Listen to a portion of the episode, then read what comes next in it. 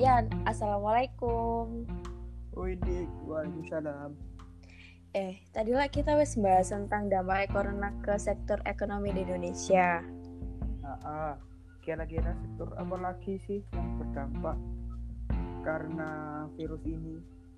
Kalau bahas tentang dampaknya pada agama gimana menurutmu? Boleh juga, kelihatannya asik sih itu. Tapi menurutmu berdampak banget nggak sih corona ini dalam kehidupan beragama saat ini? Kalau dibilang berdampak ya menurutku ya lumayan banget sih. Apalagi pas ini kan lagi momennya Ramadan gitu.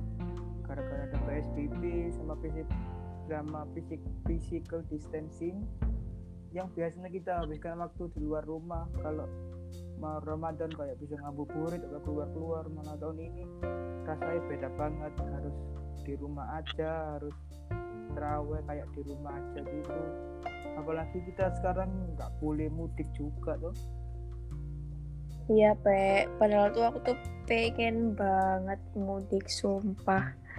Apalagi terawih, terus ngabuburit. Soalnya aku udah bosen banget ya, buka di rumah terus. iya tapi harus gimana lagi deket dengan Tuhan bukan berarti kita tidak dapat tertular virus corona dong mantap. tapi emang nggak salah sih kalau kita disuruh di rumah aja sama pemerintah pas masa masa-masa pandemi kayak gini Iya, iya. Kapan lagi, Pe, kita nurut sama pemerintah? Menurutku tindakan-tindakan yang dilakukan orang-orang ini menentukan bagaimana nasib negara atau bangsa kita ke depannya. Maksudnya kayak gimana tuh? maksudku kayak gini sih. Pada masa pandemi kayak gini kita dituntut untuk berpikir secara cepat namun kritis dan bermanfaat untuk jangka panjang. Contohnya di bidang keagamaan. Contoh yang paling gampangnya adalah jangan melaksanakan ibadah dulu ke masjid. Bukan karena kayak melarang atau bukan nggak bolehin tapi kita harus menghindari kontak fisik menghindari keramaian dulu untuk sementara. Kemarin ada yang ngeyel malah diisolasi di masjid nggak boleh pulang. Kocak sih itu. Tapi ya emang salah DS sih. Bahaya juga ya, tapi ternyata. iya ada artikel juga yang dan, dan yang artikel The Nation Worked Forgotten in a Pandemic itu tentang bahayanya COVID ini dia itu menyerang kekebalan tubuh manusia kan kalau rata-rata emang yang tertular itu dan sampai bisa meninggal itu yang sudah tua sih karena fisiknya udah lemah terus kekebalan tubuhnya lagi lemah terus sama kalau misal kita lagi nggak berpikiran positif terus kita pikirannya jelek terus otomatis psikis kita lemah itu menurutku juga bisa tertular penyakitnya juga Hmm. Kalau menurutmu cara apa sih yang harus ditempuh agar pandemi ini cepat selesai? kalau menurutku pemerintah udah banyak sih ngasih cara kayak physical distancing, terus gerakan di rumah aja, di rumah aja. Tapi kalau ada lagi sih kalau ini menurutku ad- ada kayak ada kerjasama global. Hmm. Bener juga sih itu, tapi aku belum pernah dengar. Kurang jelas no, Pak.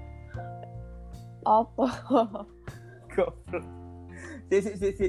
Ulangi guys. Kalau menurutmu cara apa sih yang harus ditempuh? Oke. Ya. Kalau menurutmu cara apa sih yang harus ditempuh agar pandemi ini cepat selesai? kalau menurutku pemerintah sudah banyak ngasih solusi ngasih caranya kayak PSBB, physical distancing dan lain-lain. Tapi menurutku ada kayak kerjasama global. Kerjasama global itu kayak jadi antar negara dia bekerja sama. Kerjasamanya itu dalam hal misal di Indonesia di Indonesia coronanya karena ini terus misalnya di Malaysia coronanya karena ini.